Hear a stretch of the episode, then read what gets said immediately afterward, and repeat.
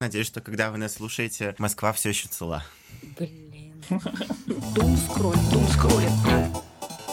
Йоу-йоу, всем привет! Меня зовут Юра Котовский, я музыкант и редактор, и последние 15 лет я делаю различные медиа о современной культуре. Каждую неделю в подкасте Doom Scroll мы поднимаем и обсуждаем 4 свежих материала из западных медиа. Хотите оставаться в курсе последних событий? Мы по doomscroll или за вас. Итак, что будет у нас сегодня в выпуске? Зачем мне нужно хранить книги? Продовольственные корпорации борются против правительства и наоборот. Чувство незащищенности его чувствуют примерно все и о чем это говорит. Ну и, наконец, в телефонах очень много сохраненных скриншотов и селфи.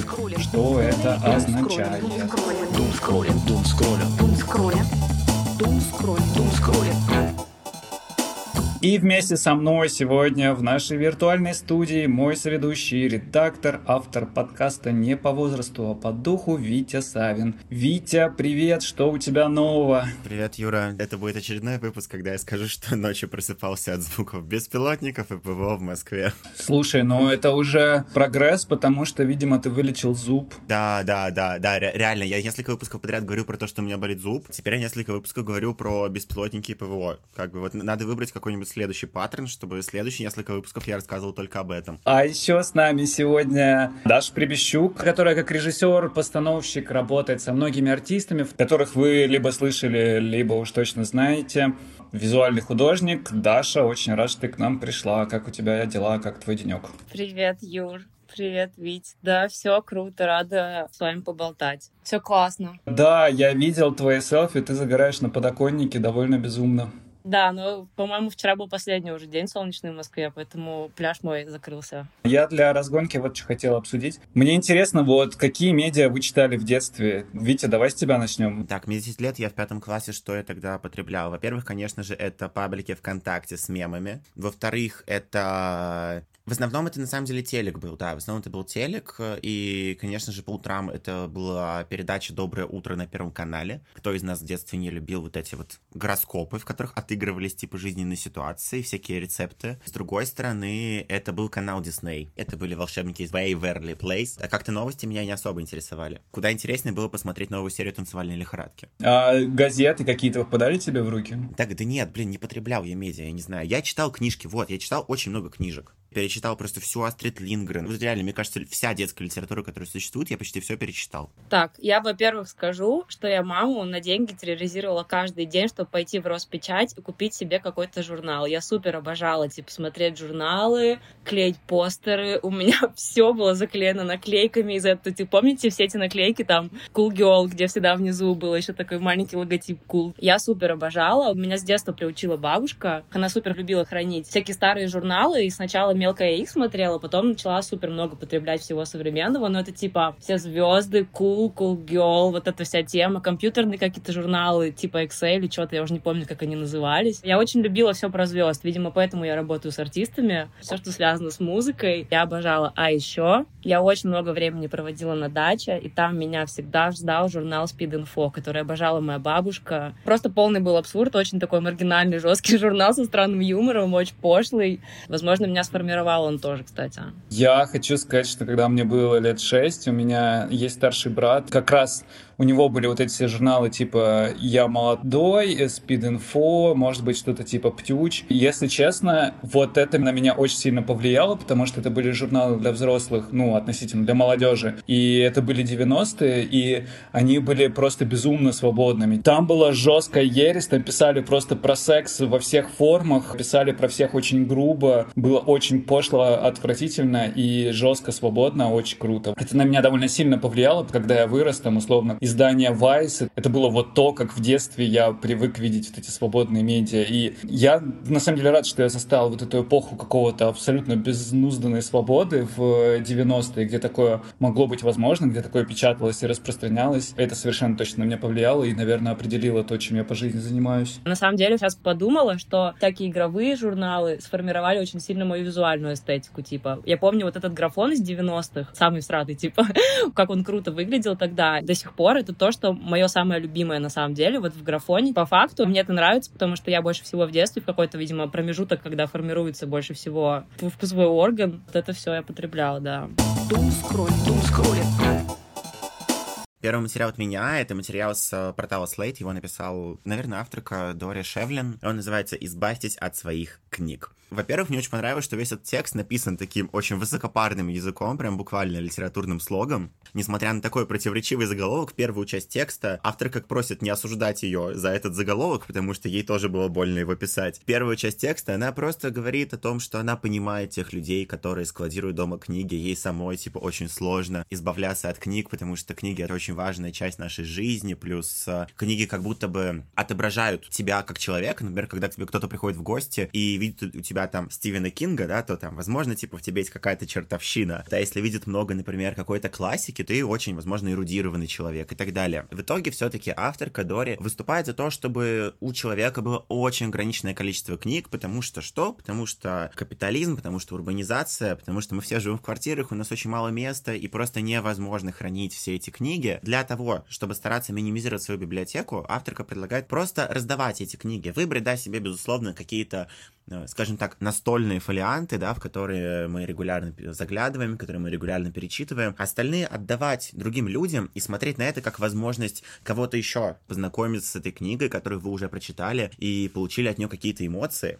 И она, конечно, все это сводит к тому, что так вообще мир будет лучше, а еще это способ бороться с перепотреблением, потому что будет тратиться меньше бумаги и так далее. В конце текста она, да, высказывает такую боль о том, что ей до сих пор это очень сложно делать. И я ее очень понимаю. Я вот из тех людей, о которых как раз-таки она пишет в тексте, да, которые привыкли там, что дома должна быть большая библиотека, как, например, в там роскошных средневековых дворцах. Но мы уже живем не в средневековых дворцах. Не знаю, моих родителей это никогда не останавливало, потому что у меня дома была буквально огромная библиотека. И вот у меня просто как-то, ну, паттерн такой появился, то, что дома должно быть много книг. И поэтому даже сейчас, живя, типа, в Москве на съемной квартире, у меня буквально одежды по объему столько же, сколько и книжек. И я не понимаю, что такое не покупать книги, не знаю, уж не у меня не получается читать электронные, у меня не получается слушать аудиокниги. Ребят, какие у вас вообще отношения с книжками? Мне сложно разделить э, ее боль, потому что я, наверное, не библиофил, как она или как ты, Витя, и я читаю книги электронные. Когда я какие-то книги покупал, я, честно говоря, сам не замечал, куда они девались впоследствии. То есть я люблю вообще подумать на тему того, куда деваются мои вещи, потому что иногда я вижу старую фотографию, вижу на ней футболку какую-то и такой,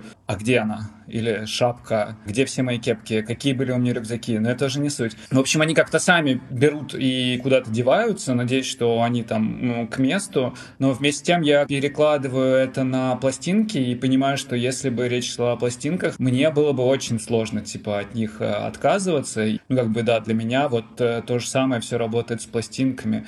Я тут на днях прочитал как раз новость, когда искал вот материалы к сегодня, я прочитал новость про то, что по-моему, в Америке или в Великобритании наконец-то большинство миллениалов, типа 50,1%, обладают своими домами, что типа очень э, низко по сравнению с предыдущими поколениями. В таких условиях вообще переезд, а сейчас переезды происходят и периодически. С книгами это вообще становится какой-то головной болью, они так тяжело весят. Но при этом, допустим, я бы хотел когда-нибудь стримить, я знаю, что я когда-нибудь буду стримить на видео, и я думаю на тему того, какой у меня должен быть задник и какой у меня должен быть фон. И это очень стильно и круто, когда чел стримит, а у него там целая библиотека книг. Я бы себе такую не сделал, но очень уважаю, да, когда там Штефанов сидит, у него куча книг, и очень угораю с того, что Марк Фейган, я не знаю, знаете вы его или нет, он такой один из самых популярных политических угу. обозревателей да, да, да. на YouTube. Он сидит, короче, на зеленке, и у него туда втречен вместо зеленки типа шкаф с книгами. Мне кажется, это вообще супер подход. Юр, насчет переездов я тебе скажу, когда пять лет назад я переезжал из Тольятти в Москву, у меня с собой был чемодан с вещами точно такого же размера, вот это вот, ну, типа сумка, как с рынков, да, такая типа плетеная, и точно такого же размера сумка с книжками. Мне все родственники говорили, «Ну, зачем тебе их переть? Ну, потому что, я думаю, вы понимаете, да, что одинаковый объем книг это сильно тяжелее, чем тот же самый объем вещей. Брусок дерева просто вез. Да, да, да. Ну, слушай, ну вот я настолько, потому что как-то привержен этой идее того, что книги, которые мы прочли, очень сильно влияют на нас, и наша домашняя библиотека — это часть отражения нашей личности, что я, блин, даже переезжая пять лет назад в общагу в Подмосковье, я реально с собой из Тольятти попер, ну вот отобрал просто сумку своих там самых любимых, важных на тот момент, как мне казалось, книг для меня. По поводу переезда и книг сначала скажу. Когда я собирала чемоданы и думала, что я уеду из, из э, Москвы, но я не уехала. Ты же собираешь чемодан, если тебе нужно вообще ехать и оставить что-то из вещей, типа, ну, здесь какая-то приоритизация некая э, своих вещей. И книги у меня были в последний момент. Хотя у меня книг, а, много, б, блин, я на них трачу, честно говоря, кучу бабок, и они все большие. Потому что я покупаю там в том числе по работе. Мне как бы нравится больше делать какой-то research в книгах, чем в интернете. И это трэш. Как бы мне было так жалко, я не понимала, что я с ними буду делать. И мне было так жаль их самих. Я подумала, что они живые, и я их оставлю. У меня было какое-то реальное ощущение, что я какой-то одушевленный предмет э, сейчас оставляю. Еще я во всех своих книгах почти храню гербарии. Я собираю очень много много, и поэтому вдвойне мне было жалко, конечно. Мне просто кажется, чем меньше у меня вещей, тем, наверное, я себя чувствую свободнее. Вещи меня, наверное, тяготят. Хотя вот я понимаю, что у Даши, например, у нее там целая коллекция визуальных приколов, визуальных штук, которые она там со временем собирает. Какой-то одежды очень редко и все такое. У меня, по сути, этого всего нет, и мне, на самом деле, по кайфу отчасти, что у меня там чемодан вещей, но, с другой стороны, когда оглядываешь оглядываешься и видишь, что, типа, вся твоя жизнь уместилась в чемодан, немножко неловко, хотя, с другой стороны, мне достаточно ноутбука и своих мозгов, и телефона наверное, по жизни. За себя могу сказать, что с одной стороны я по себе знаю, что чем меньше у меня вещей, тем я себя реально чувствую свободнее, как ты правильно сказал. Но я сейчас подумала про то, что да, это делает меня свободнее, но когда все мои вещи со мной, это больше меня делает собой. Сама, когда я по себе, я не такой свободный человек и довольно зависим от каких-то вещей. Мне нравятся физические объекты, которые меня ассоциируют, как-то с ними взаимодействую. Mm-hmm. Когда меня такие предметы окружают, я более grounded себя как-то чувствую, наверное. Я с тобой очень соглашусь. Я вот буквально сейчас думал о том же. Это очень сильно заземляет. По большому счету, зачем все эти книги? Книга, да, нужна, я не знаю, условно, э, потому что я сижу с кем-то разговариваю, и я не помню там какой-то сюжет или какую-то цитату. Я могу взять ее посмотреть. У меня нет приоритетов в плане, не знаю, там, таких вещей удобств, фена или увлажнителя воздуха. Я могу жить на одном матрасе, имея шесть белых футболок и три пары черных брюк. Я с собой, блин, возьму свои книги. Вот даже моя комната, она уставлена книгами, цветами, картинами моих друзей. Тоже проигрыватель пластинки, но при этом это, блин, это у каждой пластинки есть вообще совершенно своя история. Поэтому, возможно, туда история про то, что разные люди по-разному романтизируют наличие таких вещей, оно реально позволяет ощущать себя собой в этом вообще сложном мире, где все несется, а тут ты приходишь, видишь все это и такой все. Это я, это мой храм, это моя крепость. Итак, второй материал на сегодня — это материал э, сайта Stat News. Он называется так «Келакс воюет против мексиканских правил маркировки, и похожий бой грядет и в США». Написал этот материал Николас Флорка, это репортер, который освещает, как бизнес-решения влияют на общественное здравоохранение, он посвящен, соответственно, борьбе компании Kellogg's. Она не так распространена в России, но вы точно их э, могли видеть. Такие сухие завтраки, изображены на них э, тукан с разноцветным клювом, тигра такая накачанная большая. Он... Сухие завтраки, короче, они популярны в Америке. Вот, можно представить, что у нас такой-нибудь Несквик. Согласно мексиканскому закону 2019 года, все производители питания теперь теперь должны ставить маркировку на продукты, предупреждать э, потребителей о том, что в этих продуктах там слишком много сахара или жира. В этих сухих завтраках на 100 грамм продукта приходится 37 грамм сахара. Это 5 чайных ложек, либо 1 столовая с половинкой сахара. Да, еще им запретили ставить талисман на упаковку, ну, потому что это такое как бы привлекательное для детей изображение, а, соответственно, это все очень вредно. Однако компания настойчиво борется с этими ограничениями. Они, короче, усилили свой маркетинг. Этот тигр теперь собирает плейлисты на Spotify, его там показывают на всяких спортивных э, шоу. Кроме этого, естественно, закидывают э, мексиканские суды исками.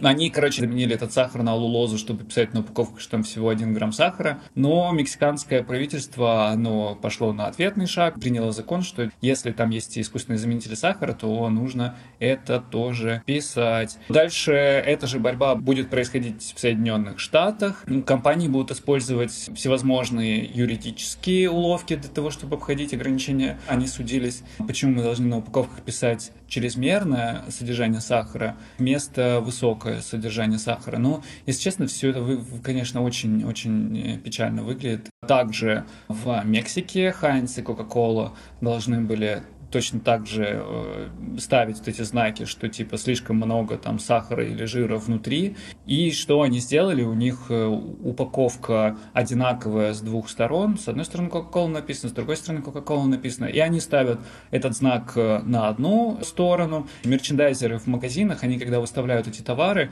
они, в общем, вот этот вот значок они ставят назад. Товар на полке, он не выглядит там так угрожающе, он также хорошо продается. А другой пример когда в Америке запретили размещать маскотов э, и там всяких животных на упаковках, там был кейс, что есть сахарные блинчики, и вот им запретили ставить вот этого вот животного, и они поэтому поставили его на сами блинчики и сделали упаковку прозрачной. То есть они вот ищут способ, как всех провести, как провести эти власти. Я, короче, пока изучал эту тему, там наткнулся еще на один пример того, как такие компании передергивают. В Мексике же они запустили рекламную кампанию, они взяли там каких-то звезд спорта, еще каких-то, и они сделали видеоролик на тему того, что проблема не в продуктах, а проблема в порциях. И там такие счастливые, э, доверять хочется им звезды, они вот все показывают, что, мол, нужно просто немножечко есть, а не вот сыпать себе целую тарелку этих хлопьев. Мне тут как бы интересен вопрос, имеет ли человек право сам себя отравить или в это должно вмешиваться государство? мы все курим сигареты, и хочется в эфире сказать, что курить это плохо, ужасно, и никогда не, не надо никому этого делать.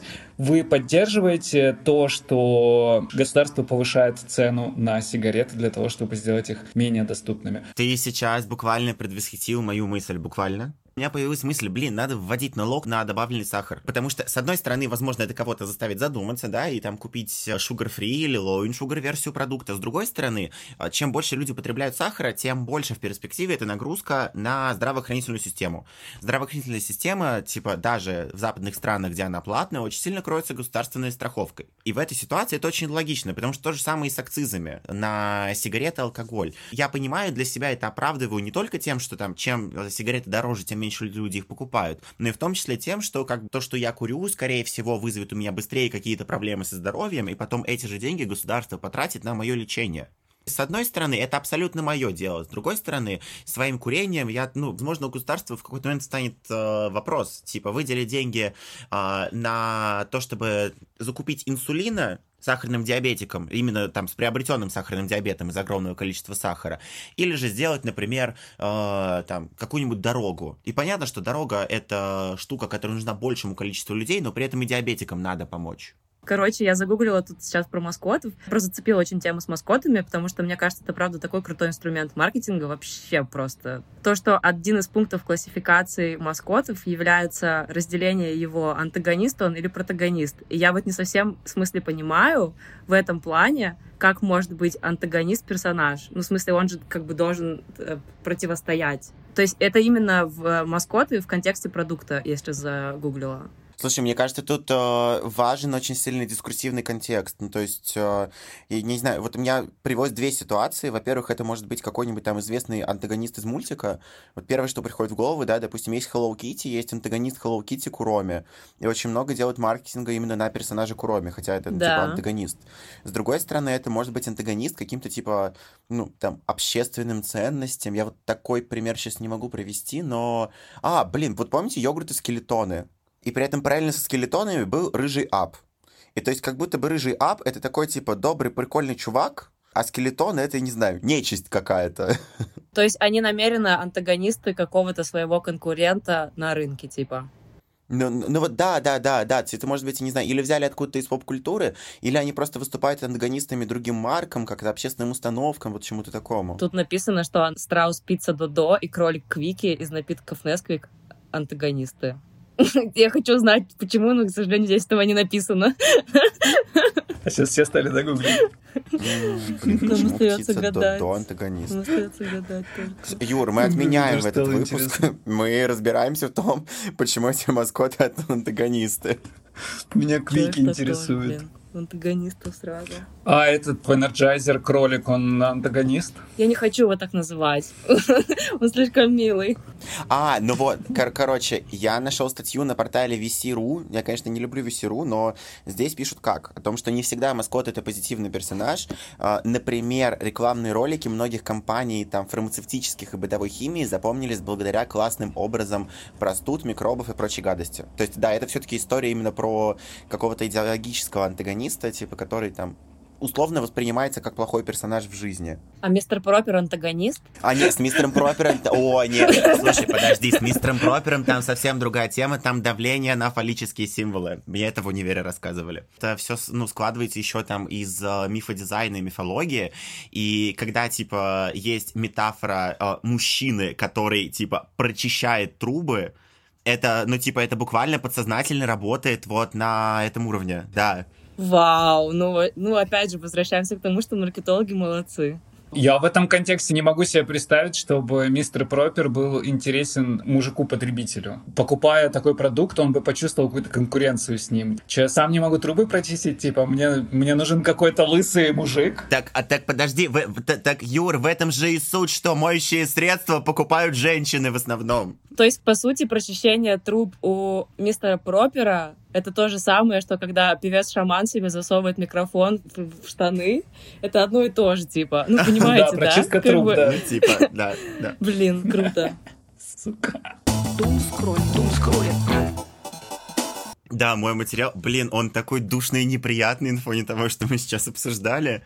Это текст э, с э, сайта New York Times. Его написала Астра Тейлор. Она общественная деятельница, режиссерка и авторка книги, которая готовится к публикации. Она называется «Эпоха неуверенности. Объединение, когда все разваливает». Эта статья — это такая выжимка в формате эссе, как раз-таки из этой книги. И материал называется «Почему все чувствуют себя настолько не в безопасности». По сути, вся эта статья — это просто компиляция различных подходов к критике капитализма. Если там попытаться понять вот этот нарратив, который Астра Тейлор пытался сюда вложить, это история о том, что там 1% мира людей захватил типа более двух третей все- всех богатств, о том, что в Соединенных Штатах Бля, всего 10% домохозяйств бля, владеют... бля, э, бля, сори. Что? А, пишут, что самолет с Пригожиным разбился. Реально? А это уже давно, и там уже правительство сказало, что это был гражданский самолет. То, Там, нет, ну, если не- это непонятно. так, это просто пиздец, если это реально так. Блин, ребят, вы что, этой новости уже три часа. Ты думаешь, что это не... У меня нет новостных каналов, я просто... Ты думаешь, что не? Нет. У меня нет Ну, новостных короче, каналов. там пока непонятно. Там пока непонятно, потому что правительство уже успело заявить, что это был обычный гражданский самолет, поэтому хер его знает. Ну, естественно, они будут заметать следы сейчас. Окей, ладно, продолжай. Да. Продолжай. А, И, в общем, а, авторка пишет о том, что такая статистика ужасна, точно так же, как и ужас на лице Юры сейчас от того, что он узнал о том, что разбился самолет, в котором летел Пригожин. Мы это пишем 23 августа, выпуск выйдет 25 августа, и будет очень забавно, если реально что-то случится, то люди будут слушать нас из прошлого, и такие, блин, они все еще ничего не знали. Да, да, да. Так вот, возвращаясь к тексту. В процессе. Возвращаясь к тексту, собственно, авторка приходит от всей этой страшной ужасной статистики, очень пафосными, конечно же, словами, словами о том, что более бедное население чувствует себя некомфортно, небезопасно, потому что они не могут себе позволить там всего в этой жизни. Тут же она привязывает э, сюда и феминистскую часть критической теории, говоря о том, что если феминистки говорят о том, что личное есть политическое, точно так же и экономическое есть эмоциональное. Это, собственно, такой ключевой и главный тейк, который заявляет авторка, и дальше начинается просто огромное размусоливание того, что капитализму выгодно, чтобы люди чувствовали себя неуверенными, потому что когда человек чувствует себя неуверенным, ему еще сложнее преодолеть этот условный порог бедности. И на протяжении всего текста просто она критикует, критикует капитализм. При этом, что забавно, под заголовок статьи о том, как выбраться из этого, но, по сути, авторка не предлагает ничего. Как выбраться из этого, она приводит как пример, ну, долговую компанию, которая проводила психологические сессии с должниками, и эти психологические сессии помогали должникам как бы прийти в себя и постепенно начать возвращать долги. Тут я, конечно, еще раз посмеялся о том, что, блин, новая этика настолько уже победила в этом мире. Даже финансовые проблемы людей решают терапевты. Вот. И в конце она просто призывает всех э, к всеобщей солидарности, потому что в том числе ощущение неравенства и небезопасности провоцирует настроение ксенофобии в обществе, в том числе поэтому в Европе стали сейчас очень модными ультраправые партии. Но, как бы, да, просто, ребят, давайте будем вместе, будем солидарны. И вот реально, когда я дочитал этот текст до конца, у меня было такое неприятное ощущение, как будто бы человеку в глубокой депрессии сказали не грусти. Здесь то же самое. Типа, она критикует, критикует капитализм, в конце такая, типа, нам надо быть солидарными. И, и особенно мне понравилось утверждение о том, что, ну, в конце концов, ну, неуверенность и отсутствие безопасности — это ведь то, что делает нас людьми. Ну, я очень люблю эти моменты, когда мы с тобой не согласны. Вот, я прям всегда такой, типа, е-е-е. Я, короче, вообще прочитал этот материал, наверное, совсем с другой эмоцией и совсем другой из него. И я прям, наоборот, читал и такой, да, да, круто. Я перескажу, короче, свою версию этого материала. Ладно, я не буду пересказывать свою... Я, короче, мне понравилось, что в этом материале, что она взяла вот этот конструкт э, там социального неравенства, посмотрела на него с другой стороны, не со стороны какой-то... То есть социальное неравенство — это все какие-то цифры, объемы данных. Она посмотрела это с личной стороны, что типа те же самые процессы в социальном неравенстве, а также плюс процессы там какой-то конкуренции и постоянной гонки, они рождают э, вот это вот чувство незащищенности, неуверенности в завтрашнем дне. Она сделала это ощущение личным, да, и как бы в отличие от социального неравенства, которое является абстрактным. Далее, когда я читал этот материал, я еще даже не дошел до этой части, но я уже себе выписал про то, что типа мне лично от чувства незащищенности мне помогает именно ощущение сообщества и комьюнити, потому что у меня есть э, хорошие друзья, и я знаю, что если со мной что-то произойдет, я не останусь на обочине жизни. В любом случае у меня будет на кого опереться. И мне показалось, что как раз э, к концу это как будто единственное решение. Это объединение по интересам, по каким-то вот э, болям, которое может являться какой-то альтернативой. И мне кажется, что это очень логичный и верный вывод, потому что, ну, больше всего я себя чувствую незащищенным, когда у меня проблемы, я сижу дома один, мне никто не может с ними не то чтобы помочь, но там даже со мной обсудить, и мне вот этот момент, мне кажется, что все, пиздец, типа мир рушится. Я так понимаю, что она имела отношение вот к этой группе должников, которые там обсуждали свои сложности и проблемы. Мне показалось, что она являлась там какой-то организаторшей. А, но как, а, да, да, да, да, да. Она была соучр... соучредительницей да, да. вот этого как э, союза коллективного долгового чего-то там общаясь с некоторыми людьми, у которых были какие-то невообразимые долги, я понимал, что они на такой грани находятся, им так сложно, как я себе там представить не могу, чтобы мне там было тьфу-тьфу, так сложно. И что, как минимум, общение с другими людьми, которые в той же ситуации, вот этот выход из э, туннельного видения, где кажется, что все, я проклятый какой-то, у меня как бы жизнь крахом пошла, повидеть там других людей, у которых похожие проблемы, либо там у которых даже еще больше проблемы. Это как 12 12-шаговая программа, где люди учатся работать с алкоголизмом, и это действительно то, что работает, потому что они приходят туда, у них у всех там одна и та же проблема, и даже не важно, что один в итоге, я не знаю, все дома пропил, а другой э, там бизнесмен, но при этом он там не может э, справиться с какой-то своей болезнью. Они все на равных там это обсуждают, они все чувствуют поддержку, и за счет этого они могут э, как бы как-то выйти и преодолеть это. И поэтому мне кажется, что как раз кооперация, сотрудничество это действительно действенный какой-то механизм вот именно в этом чувстве незащищенности. Да, кооперация это все очень круто. Проблема в другом. Ну, типа, она же в открытую говорит о том, что это история про экзистенциальный кризис.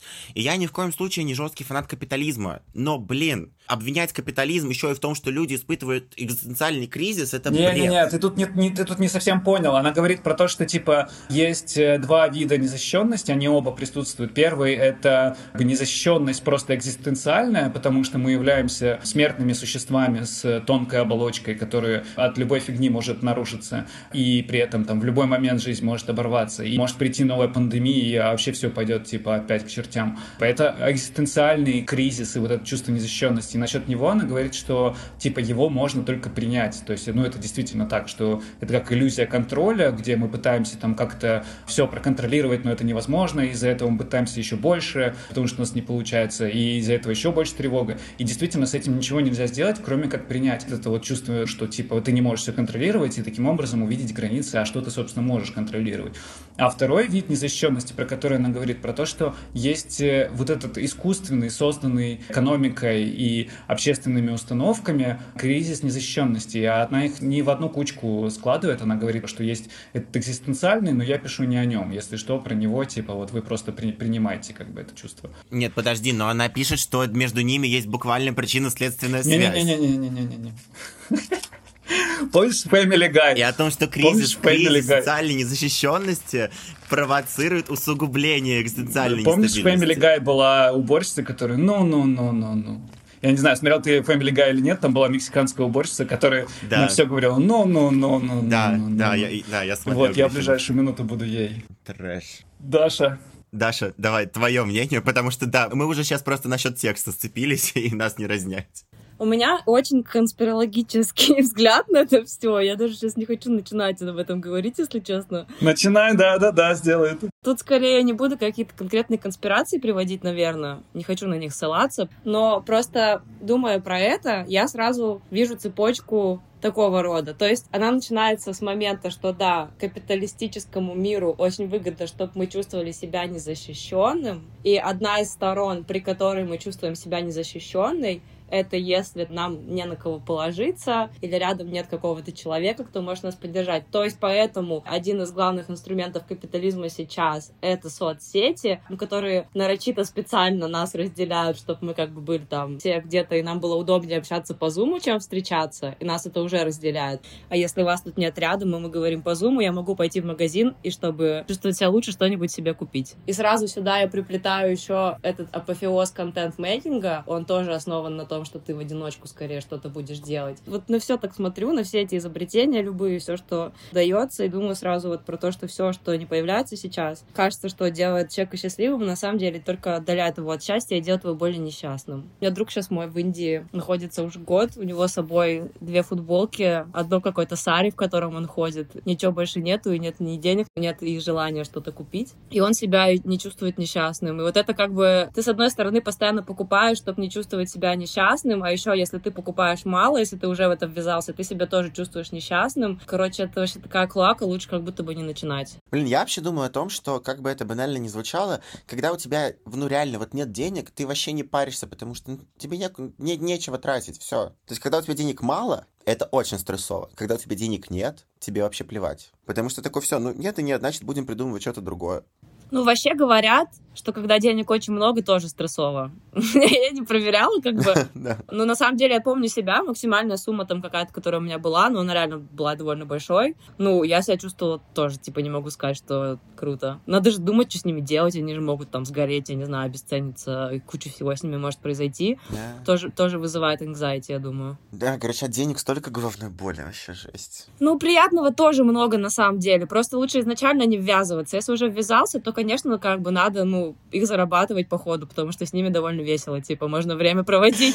Блин, мне нравится, как можно не ввязаться в рыночные отношения в этом мире? Ну, рыночные отношения же могут быть, ты можешь козу на корову менять, условно, там. Вот.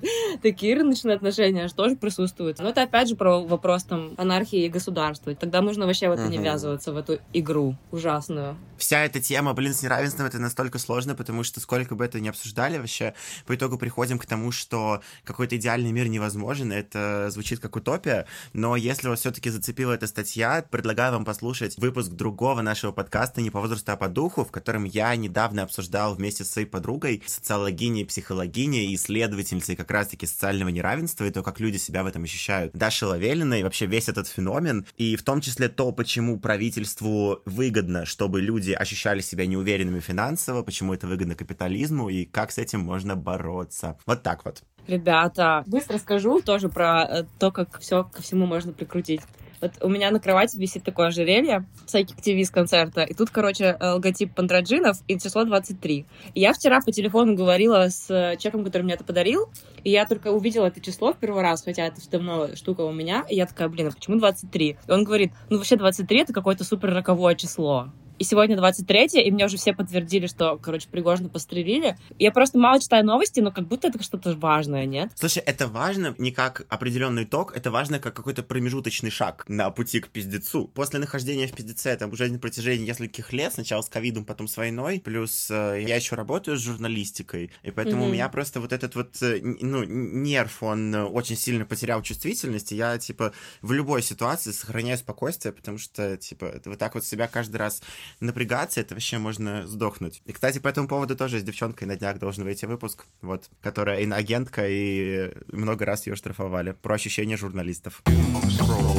Думскроллинг. Думскроллинг. Думскроллинг. Думскроллинг. Переходим к четвертому, последнему на сегодня материалу. Параллельно ждем подтверждения или не подтверждения. Если вы слушаете нас э, в пятницу утром, то вы уже знаете, а мы пока еще ничего не знаем. Четвертый материал. Что говорят о нас наши скриншоты и селфи, сохраненные в телефон? Материал вышел на сайте Wired. Его написала Меган О'Гиплин. Это колумнистка Wired и автор многих э, книг, призер многих литературных наград. Не буду их перечислять. Но, в общем, Женщина довольно мощная. Читатель ей задает вопрос. Я увидел фотографии в фотоальбоме своих родителей. Там очень много фотографий с друзьями. Потом заглянул в свой телефон, увидел, что у меня там селфи и скрины. О чем это говорит и что это все значит? Она начинает э, свой ответ с того, что говорит, что до появления смартфонов э, как бы она тут говорит про некоторую рекурсию, что когда мы фотографировали экран телевизора, было ощущение, как будто мы ломали реальность, как будто мы ставили зеркало напротив зеркала, и какой-то должен произойти разлом, и что-то куда-то улетит. В частичку вселенной все улетит. А теперь смартфон, по сути, он стал петлей Мебиуса, потому что смартфон, он является как бы и объектом нашего внимания, и каналом, через который мы там себя через него проявляем. Она пишет, что у селфи и скриншотов есть нечто общее, что в обоих случаях мы не используем заднюю камеру телефона, а кроме того, она отсылает там к одному материалу Vice, где автор написал, что селфи и скриншоты фиксируют то, что происходит, когда мы наедине с собой в интернете, или, можно сказать, когда мы одиноки. Как посмотреть на это? Она описывает, что сохраненные селфи и скриншоты — это показывает то, на что мы направляем свое внимание. Она говорит, что это не единственная причина. Она отсылает к книге Сьюзен Зонтак о фотографии, где она пишет, что каждое использование камеры подразумевает агрессию, и что сегодня, тут уже автор материала пишет, что сегодня фотографировать людей на улице — это вызов, и хорошим тоном является спросить человека, если мы хотим его сфотографировать, например. Далее она вот анализирует это с экзистенциальной сути селфи и скриншотом. Она говорит про то, что скриншоты и селфи указывают на то, соответственно, куда больше направлено наше внимание, и это указывает на то, что в интернете для нас время бежит быстрее, чем в реальной жизни. И, например, как после длительного сидения в сети мы испытываем шок, когда поднимаем глаза и видим, что мир вокруг нас, э, там, цветы, мебель, э, семья, друзья, что все такое же, как и было, что все замерло, как натюрморт, в то время как в интернете нам кажется, что просто все летает, и новости меняются, и что с Пригожиным непонятно, и диджитал-тренды сменяют один другого, и в сравнении с этим обычная жизнь, она кажется не тем, что мы хотим бы запечатлеть, ухватить, не тот момент времени, который мы хотим остановить, потому что он и так как будто бы стабилен. Скриншоты она описывает как, э, собственно, сувениры нашего существования, это как плоды наших действий, а селфи она называет мостиком между нашим онлайн и офлайн существованием, где мы там присутствуем и как тело в физическом пространстве, и как фокус внимания в цифровом. Я когда выхожу на улицу, во-первых, когда у меня есть интернет, я очень редко фотографирую, если я выхожу на улицу без интернета, то через какое-то время у меня как будто сознание достаточно замедляется. Я тут с ней согласен, что вот это существование в цифровом мире, оно как вот это какие-то картинки такие тут летит, там летит, пролетает мимо, как trainspotting, да, вот это сидишь в поезде, смотришь в окно, а там все мимо тебя, воу, летает. И когда я оказываюсь в каком-то реальном мире, если я без интернета, если я без вот этого потока, мне нужно какое-то время, чтобы замедлиться, но уже там через 15 минут, через полчаса я замедлился достаточно для того, чтобы быть с физическим миром в каком-то одном темпе. У меня просто три тейка. Во-первых, э, Вроде как уже даже ЧВК Вагнер подтвердили, что Пригожин был в этом самолете. Крейзи. А, во-вторых, сначала насчет э, зонток. Очень большая проблема, в принципе, вот этих текстов, которые я отношу к искусствоведческим, да, неважно, это там Донна Харауи с манифестом киборгов, по поводу которого мы как раз ругались в прошлый раз на тексте про химеры, или же это Сьюзен Зонтак. Проблема в том, что они имеют э, огромное поле для трактовки, если вырывать их из контекста. И в этом тексте он реально вырван немножко из контекста, потому что Сьюзен Зонтак в своих эссе фотографии как раз-таки писала о том, что какой-то акт агрессии качестве фотографии. Это просто один из способов выплескивания. При этом сам процесс фотографирования совсем не обязательно является фактором агрессии. И что еще интереснее, она сказала о том, что вот сейчас, написан текст в 77 году, камеры стали более повсеместные, поэтому фотографировать стали больше всего даже по сравнению там с разницей в 40 лет, да, 40 лет назад, на момент написания текста Зонтак, э, сделать фотографию это то же самое, что совершить насилие над человеком и как будто бы присвоить этого человека себе. И за 40 лет эта стигма начала падать. И, соответственно, друзья, давайте теперь вернемся в 2023 год из 77-го, когда помимо пленочных фотокамер появились еще и цифровые у нас у каждого в телефоне. Блин, все. Это стало частью нашей жизни, это больше не агрессия совершенно. Мы фотографируем не только чтобы запечатлеть что-то, можем фотографировать просто просто так. Когда у людей не было бумаги, или она была в большом дефиците, люди вносили на бумагу только самое важное. Когда началось массовое производство бумаги, люди стали писать записки по любому поводу и без. Здесь то же самое. Когда у нас есть возможность фотографировать постоянно и хранить эти фотографии в бесконечном количестве, э, на них в том числе появляется условно мусорный контент и спам. Вот, поэтому мне кажется, этот вопрос все-таки сильно шире. То есть те же самые скриншоты я вспоминаю, типа, себя в школе. Да, у меня в школе большая часть фотопленки это были, типа, фотки каких-то заданий школьных фактически как будто бы запечатлевает часть мира, но при этом идеологически авторка этого текста, про, да, про который ты рассказываешь, она все-таки очень сильно это все к идеологии сводит, как будто бы. Идеологически мне это все нафиг не нужно. Посмотрю эту фотографию задачами или урав... уравнениями, прорешаю их и удалю ее нафиг. Она говорит о том, что мы фотографируем то, на что мы устремляем больше всего своего внимания. Соответственно, если ты фоткал домашнее задание, значит, это то, чем ты занимаешься, да, и то, из чего состоит твоя жизнь. Смотри, сейчас я тебе объясню, почему она, да, она действительно сводит к тому, что мы фоткаем то, на что мы устремляем больше больше всего внимания. В том числе она пишет, да, о том, что то, что мы фоткаем, это как бы отражает нас. Но здесь есть тоже одна огромная проблема, которую в свое время в кино очень много исследовали. И, кстати говоря, Зонтак в своих заметках фотографий тоже об этом писала. О том, что камера есть посредник, но камера не есть человеческий глаз. Когда мы говорим про кино, и то же самое про фотографию.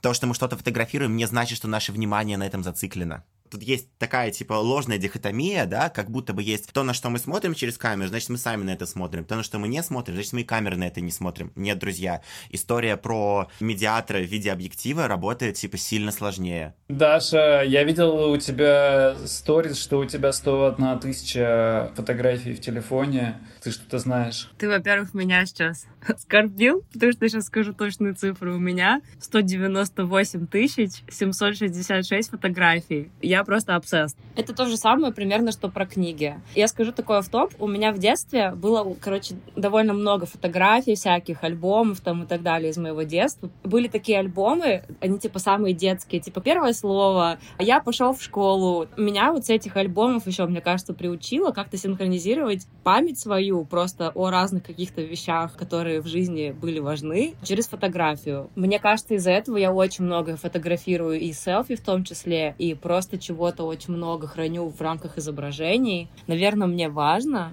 через какое-то время убедиться, что я в этом моменте реально прожила и существовала, короче. Я вот так думаю на самом деле. Мне важно, что вот в этот момент я вот так выглядела, и потом когда-то спустя время я смогу вернуться и увидеть, как я выглядела, типа. Витя, а ты делаешь селфи, когда ты один? Да, я иногда делаю селфи, причем у меня даже есть э, целый альбом в пленке телефона, он называется «Волосы». Я просто в какой-то момент понял о том, что, типа, очень прикольно реально отслеживать там себя в разные моменты жизни с разными стрижками, с разными цветами волос и так далее. И прям реально, да, это очень прикольно выстраивается в целую цепочку, как там, условно, за последние четыре года я менялся. Но и себя в момент фотографии, за этим тоже там какие-то воспоминания, мысли идут и так далее. Фотопленка своего рода просто дневник. Я воспринимаю это как реально дневник просто своей жизни, который потом я открою когда-нибудь. Была со мной такая тема. С одной стороны, мне реально очень ценно, и я вообще очень постоянно боюсь, что у меня удалятся фотки или что-то. И однажды у меня удалились фотографии все за весь период моей, моих старших классов. То есть самый крутой период, когда я просто там вообще кайфовала люто. Я еще типа была фотографом, и у меня столько было фоток, и они все удалились. И это такое странное чувство. Для меня сейчас как будто этого реально периода не было. Вообще не существовало никогда. Я не делаю селфи Хотя я часто меняю очень прически, и вообще-то мне стоило бы, типа, это хотя бы как-то документировать. У меня, помимо этого, есть еще такая тема, что я не люблю ностальгировать, я не люблю вспоминать э, прошлое, и я как будто от него пытаюсь вот скрыться и убежать, и не... Потому что, не знаю, потому что мне просто очень тяжело почему-то там оказываться, и очень тяжело об этом вспоминать, и не могу найти никакой причины для этого. И сейчас я подумал, что, может быть, одно связано с другим, и вот то, что ты даже говоришь про то, что если этих фоток не было, то и периода этого не было. В принципе, это, наверное, то, как я, оглядываясь, смотрю на свою жизнь. И единственное, что когда я захожу там в свое портфолио или резюме, я такой, а, ну ладно, в целом, в целом неплохо. Но, блин, прикольно, наверное, это все связано, и у нас сегодня три из четырех тем очень экзистенциальные получились. Дум скроль, дум скроль. Спасибо большое, спасибо всем, кто слушал. Мы ждем все еще подробностей, было или не было. Всем людям из будущего привет из э, нашего недалекого прошлого. Мы обсудили сегодня такие темы, как зачем не нужно хранить книги, как продовольственные корпорации борются против правительств, почему сейчас люди чувствуют себя незащищенными и что можно с этим сделать, а также что говорят о нас, о нашем времени, сохраненные скриншоты и селфи. Если вам понравился этот выпуск, ставьте сердечко в Яндексе и пятерочку нам, пожалуйста, в Apple Music. Подписывайтесь на наш Телеграм, там я собираю все ссылки на все материалы, в том числе на эти четыре материала, но помимо этого выкладываю еще разное. Например, я вот поделился пением сороки, которая э, победила в чемпионате на лучший звук животного в Австралии. Она обошла цикаду и лирохвост там. Заходите слушать э, сразу после подкаста эту сороку. А я расскажу, кто работал над сегодняшним выпуском. Редактор и монтажер я, Юра Котовский, второй редактор и соведущий Витя Савин. Обложку для подкаста сделала легендарище, легендаричка Алекса Зотова, а артворк для всех эпизодов Дом Скроллинг для YouTube делает Вася Раб, но только не те, которые делает Лиза Степанова. Возвращайтесь через неделю, в следующую пятницу эфир будут вести Витя и Ира. Я услышу с вами через две недели. Спасибо большое, Даша и Витя. До встречи, пока-пока. Друзья, всем пока. Надеюсь, что когда вы нас слушаете, Москва все еще цела.